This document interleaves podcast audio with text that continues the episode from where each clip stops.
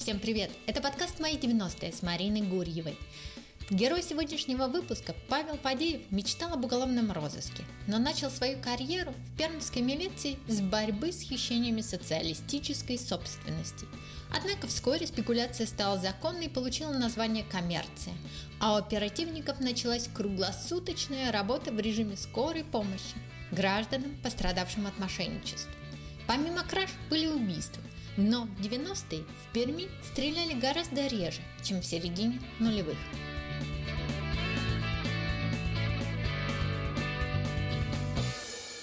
Конец 80-х, где вы, что вы делаете, чем занимаетесь? Я в то время служил в милиции, э, в службе БХСС, э, ну, расшифрую, это служба по борьбе э, с хищениями социалистической собственности.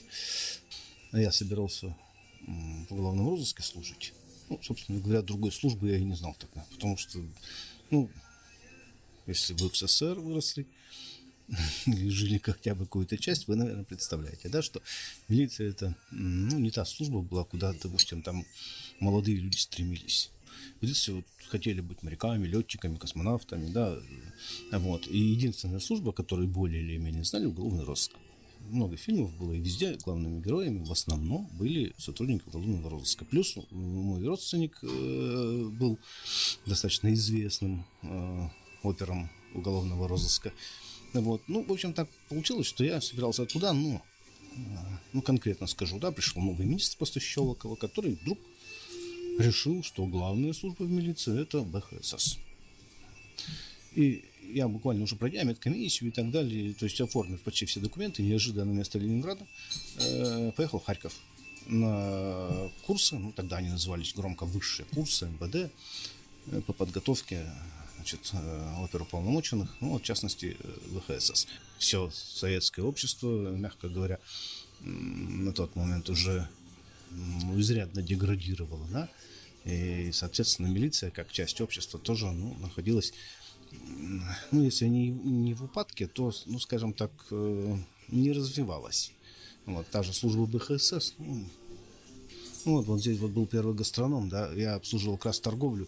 Ну, что мы, выявляли продажу товара со склада, укрытие товара, в общем-то, смешно, спекуляцию. Все, что потом перестало быть преступлениями. Я был неплохим опером. Поэтому я раз в месяц выявлял в Ленинском районе вот в этом, ну, факт уголовно наказуемого хищения социалистической собственности. Достаточно а вы по плану смешно. в тот момент работали? У вас был план по выявлению преступлений? Нет, плана не было. Это было бы, наверное, преувеличением сказать, что был план. Но показатели обязан был давать какие-то, да, хорошие, плохие. То есть, если ты выявил, допустим, там ну, три преступления в месяц, да, возбужден три уголовных дела, но ты, безусловно, э, считался хорошим опером. И в конце 80-х меня из ленинского э, дела перевели работать на рынок. Вот. Меня туда перевели начальником отдела как раз отделения БХСС. Там в основном надо было, конечно, спекуляцией заниматься. Ну, так сложилось, что спекуляцию явочным порядком отменили просто и все. И, в общем-то, мы, э, я там работал два года, служил, мы ловили воров, карманников, грабителей, разбойников. Но это уже 90-е, значит, свободная это торговля. Рубеж самый. Рубеж, вот, ну, да, 90-й год. Уже начались же там, или челноки позже появились. Вот как раз в этот период с, 80, э, с 89 по 91 вот, начали постепенно появляться. Ну и в тот момент уже рынок был заполнен битком, бит, забит вот всеми этими товарами. Сначала появились бригады наперсточников. Я сейчас помню, первая бригада наперсточников приехала из Ростова сюда, гастролеры. Ну, наши заразились, тоже начали играть, появились вот эти бригады так называемые, да, наперсточников, которые играли на центральном рынке, которые играли на автовокзале, на железнодорожном вокзале, ну, везде, в местах массового пребывания э, граждан, везде эти наперстники появились уже, наперсточники. Между ними конфликты стали возникать. Я помню, э, еще, наверное, году 88-м, да, в 88-м это было, произошел конфликт между одной из наших группировок, да, из Орджоникидзевского района, э, и вот с этими центровыми, да, которые там на рынке играли. Ребята, э, вот там вот не спортсмены были, это гавинские боксеры, да, так называемые, поехали на рынок, Ну, поскольку мы об этом уже знали, мы их, естественно, там встретили. Вот, драки у них не получилось, ну, разборок с этими, с местными. Переловили большую часть, ну, предъявить им было нечего, поэтому всех отпустили. Потом они, видимо, поняли, что с торгующих можно собирать деньги достаточно безнаказанно, потому что они отчасти были спекулянты, отчасти там, ну, все равно еще побаивались, да, то есть он привез эту свою сумку, чтобы не украли, чтобы не ограбили, хотя на тот момент на рынке, ну, вот я просто вам говорю, как они, как действовали эти ребята. Допустим, бросали взрыв пакет, да? Он взрывался, народ падал кто куда, естественно, головой вниз, э, вот, они в это время хватали сумки и разбегались. Вот это грабеж уже называется, да? Вот мы их ловили, э, если успевали. Те, кто поумнее, начали просто вот предлагать крышу, да, вот этим вот э, торгующим на рынке, то есть как бы защиту. Да?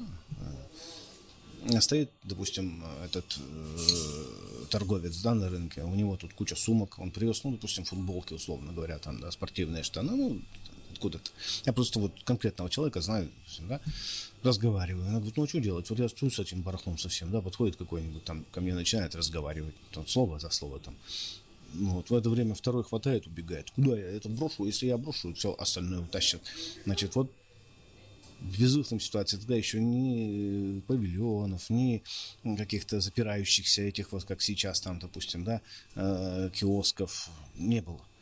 Просто был, была площадь, столы, стояли там, или вообще на земле раскладывали свой товар.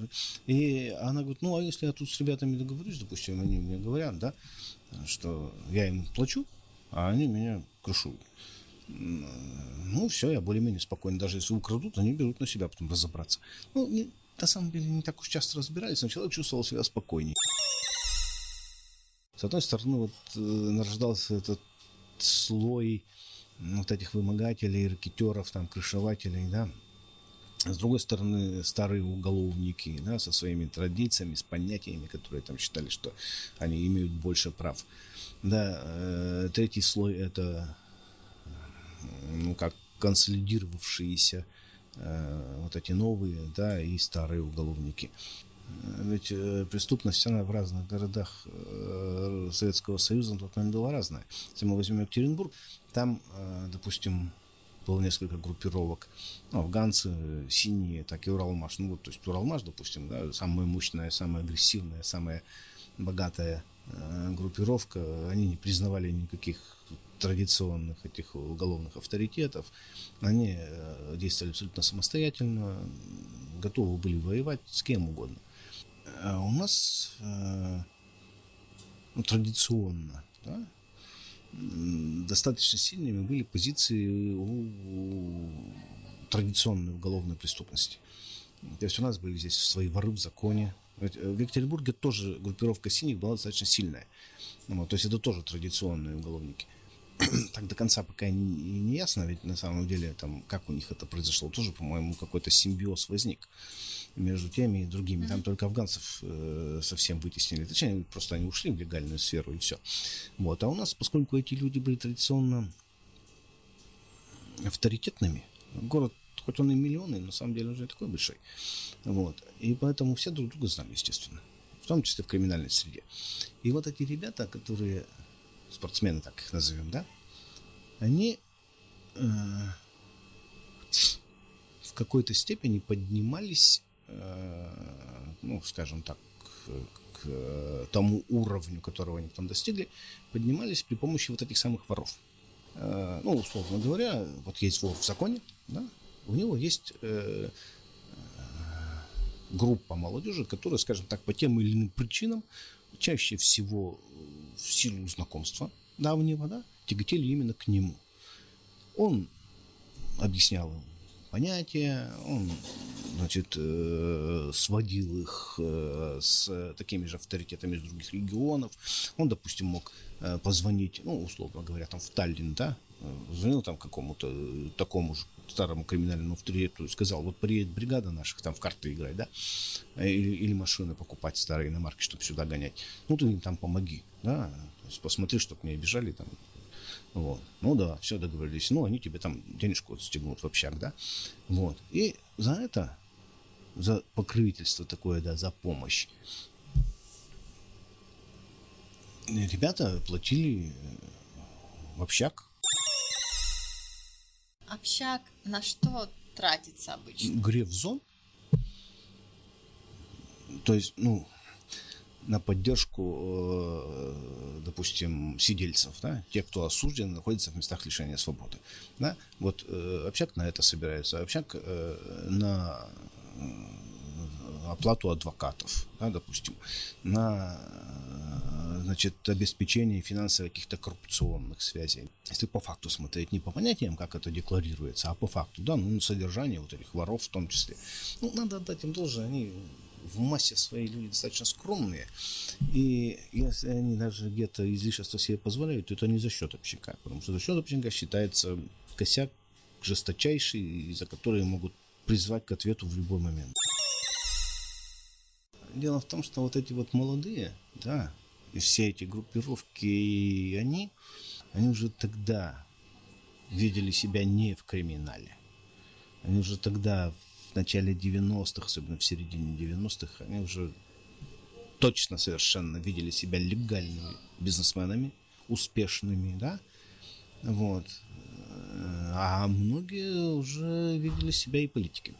Они не стремились к карьере э, уголовников. Практически это выразилось в чем? Как только э, началась ваучеризация, да, они активно начали скупать вот эти сами ваучеры, потом доли, акции и приобретать крупные предприятия. Вот.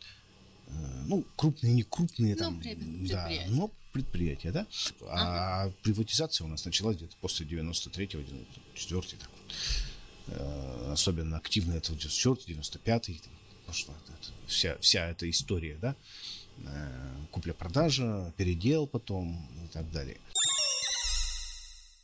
А вот э, на самом рубеже 90, 91, 92 год, вот, э, ну, это эпоха первоначального накопления капитала, если все четко по Марксу, да, то есть э, кто-то грабил, кто-то вымогал, значит, кто-то еще какие-то значит, действия предпринимал. Ну, те, кто грабил, там, пытался путем разбоев и грабежей нажиться. В основном все закончили очень плохо. Как бы милиция тогда не была слаба, и этот, ну, разбойников и грабителей там нормально ловили все, поэтому этот контингент, особенно те, кто убийства совершали, это же уж, э, они-то точно все попали.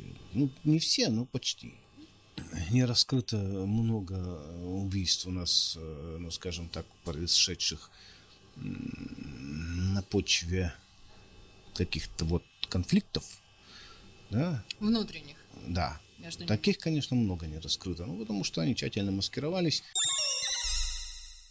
По вашему мнению, из того, что вы видели, да, сколько а, ребят из, из этих вновь созданных организованных преступных групп в начале 90-х пошли и стали заниматься бизнесом, ну, здесь, в Перми? По таким вот самым приблизительным прикидкам можно сказать, что процентов 30, наверное, точно ушли в бизнес, да?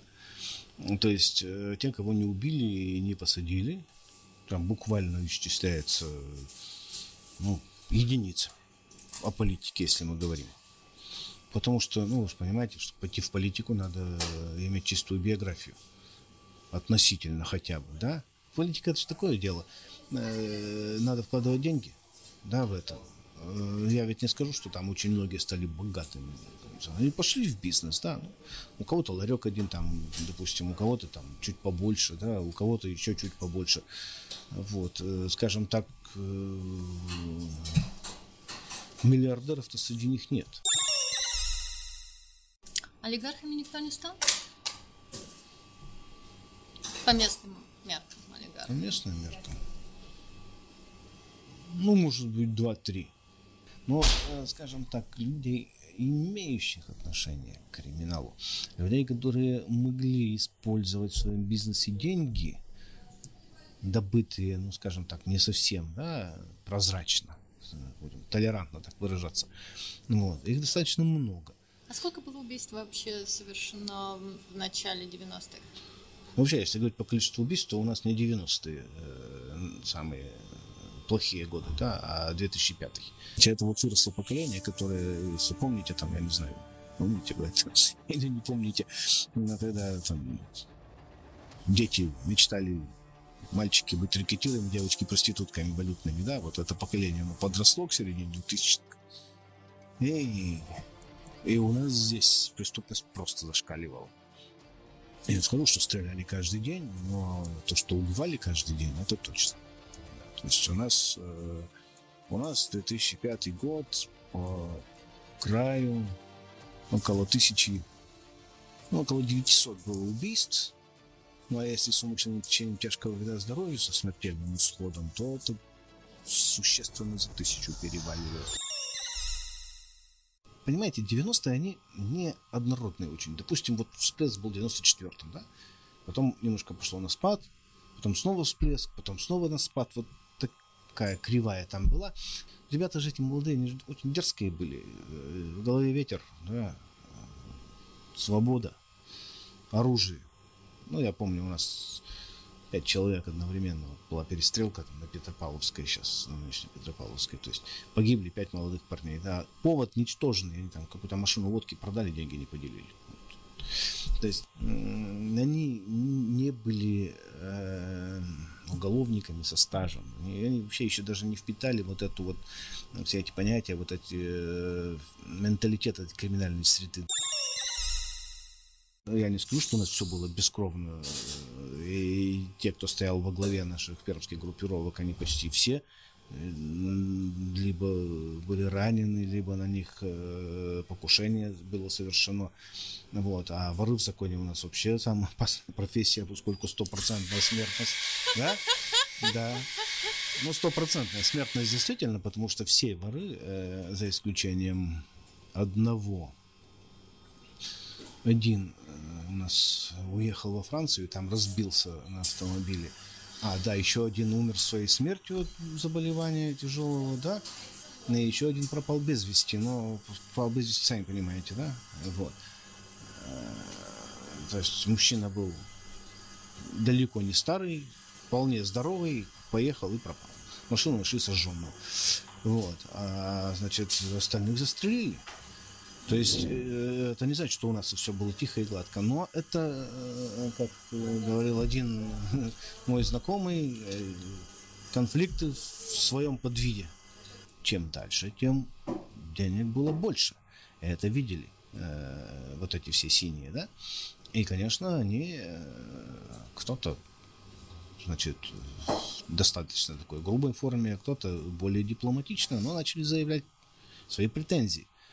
А понимаете, то есть, допустим, э, он в законе наркоман, никогда не работавший, да, ничего не понимающий вообще ни в акциях, ни в бизнесе, ни в промышленности, говорит, что мы же с ним вместе, то есть мои деньги это его деньги, а его деньги это мои деньги.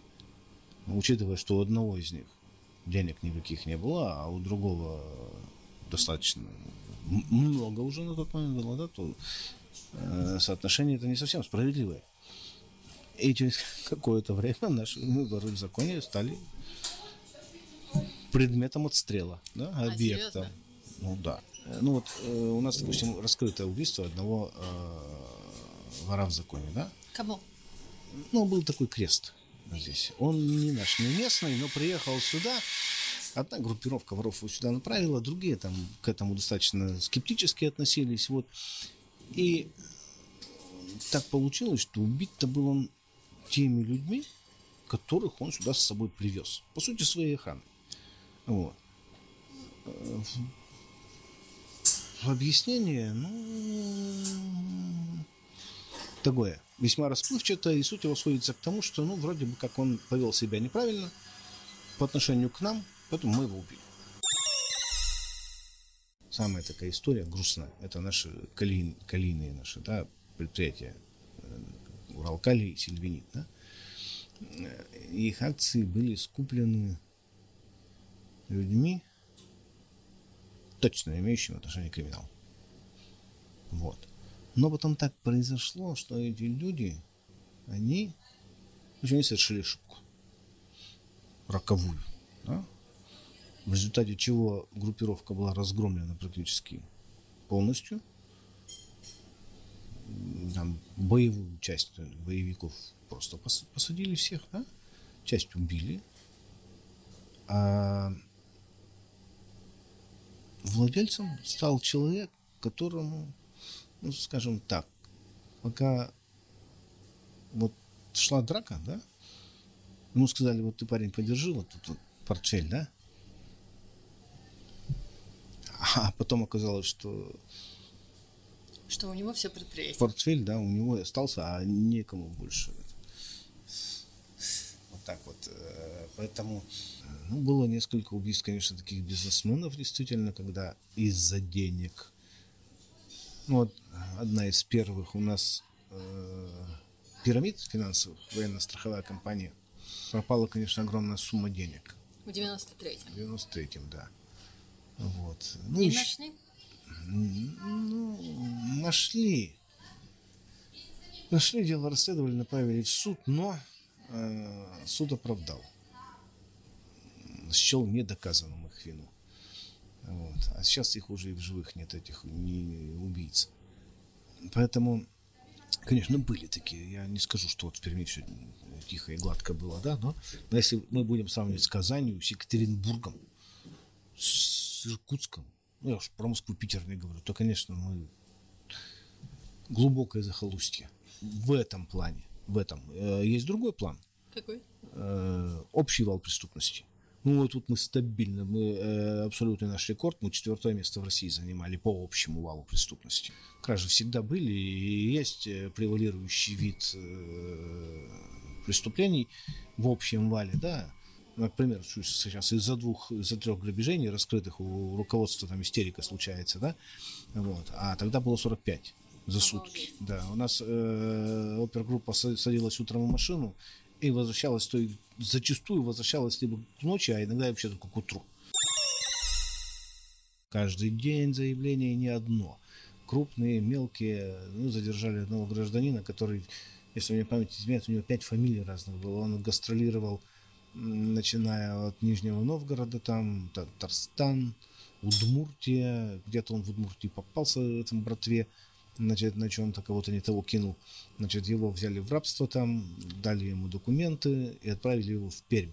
Ну, то есть вот приезжает, э, когда мы с ним столкнулись, ну, в то время такое же было. Значит, молодой человек, интеллигентного вида, да, очки золотой оправе, ну, позолоченные, черное пальто, импозантный, Мерседес, водитель, да, белая рубашка, галстук, все, приходит в банк, приносит пакет документов. И, и он бы нормально все сработало, но случайность, как всегда же, да, мешает совершению мешает, преступления. Да. То есть э, он сделал документы по украденному паспорту, ну, в смысле, в свою фотографию украденный паспорт вклеил. А фамилия достаточно редкая и в Перми известная. То есть э, человек э, случайно там, значит, фамилию свою озвучил, а другой человек ее услышал. И он понял, что это не тот, ну и так срослось, что мы об этом тоже узнали. А какая фамилия? Ну, у нас был такой адвокат Рольник, фамилия его была, да, их было двое. И вот он воспользовался документами одного из них. Но его задержали, понятное дело, и осудив здесь, потом отправили туда, там тоже его судили в Удмуртии, потом так он и ушел отсюда. Вот просто как пример я вам говорю. Э, и от таких примеров, я повторяю, это было ежедневно. И мы работали это, в общем, как скорая помощь, да, то есть приходил человек, как, оп, у меня вот, ну вот, допустим, приехали ребята, да, говорят, ну, нам нужны вот плиты газовые. Ну, у меня есть газовые плиты, а что есть у вас? А у меня есть тушенка. Где твоя тушенка? Ну, на складе лежит, вот документы на нее, все. Ну, поехали, посмотрим. Поехали. Ангар полностью забит такими вот коробками, значит, э, с тушенкой. Ну, вскрыли, с одного ряда, из другого, из третьего, ну, да, действительно тушенка. Все, ну, загружаю КАМАЗ плитами, все. Покупатель уезжает за городом. Его ждет другая машина, плиты перегружают с ту машину в другую. А с другими номерами? Очень другими номерами, все, машина уходит в известном направлении. Эти приезжают, загружают тушенку. Первые, значит, два ряда, там действительно тушенка, следующие еще ряда три только верхние ряды штрафанки, да, а остальное все подпиленные брус, бруски. Серьезно? Да, да, да, да. Да. Мы потом долго не знали, куда эти бруски девать. Я э, у бабушки дома у меня здесь вот частный есть. Я еще два года этими брусками топил печку у бабушки, потому что их куда-то надо утилизировать. Эти. Вот, в качестве вещдока их писали, но хранить их не стали. Надо сказать, э, что мы раскрыли это преступление, да. А, нашли, да? Нашли, да, этих жуликов. Вот. А насколько это стало совсем не престижно быть милиционером? Э, МВД было деморализовано, да, но оно деморализовано было там, наверху. А вот там приходили какие-то странные люди, там Бакатины, Власовы, там Пуга, э, ну, не имеющие отношения к, вообще к системе. Э, конечно, это было, и начинались какие-то странные приказы дурацкие там и прочее все. Это, конечно, выбивало из колеи, да, вот. Но в 92 году пришел Ерин, э, был назначен министром внутренних дел.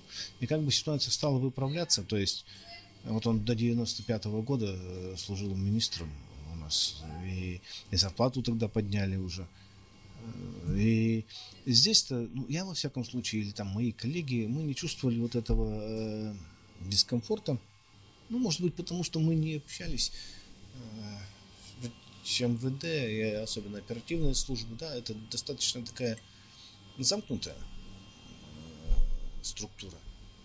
То есть мы общались друг с другом, мы общались э, с э, жуликами, и мы общались с потерпевшими. знаете, общаясь с потерпевшими, мы себя ненужными не чувствовали совсем. Да, то есть вот начало, допустим, 90-х, да, опять же, если, насколько вы помните, просто вал мошенничества да? разных видов.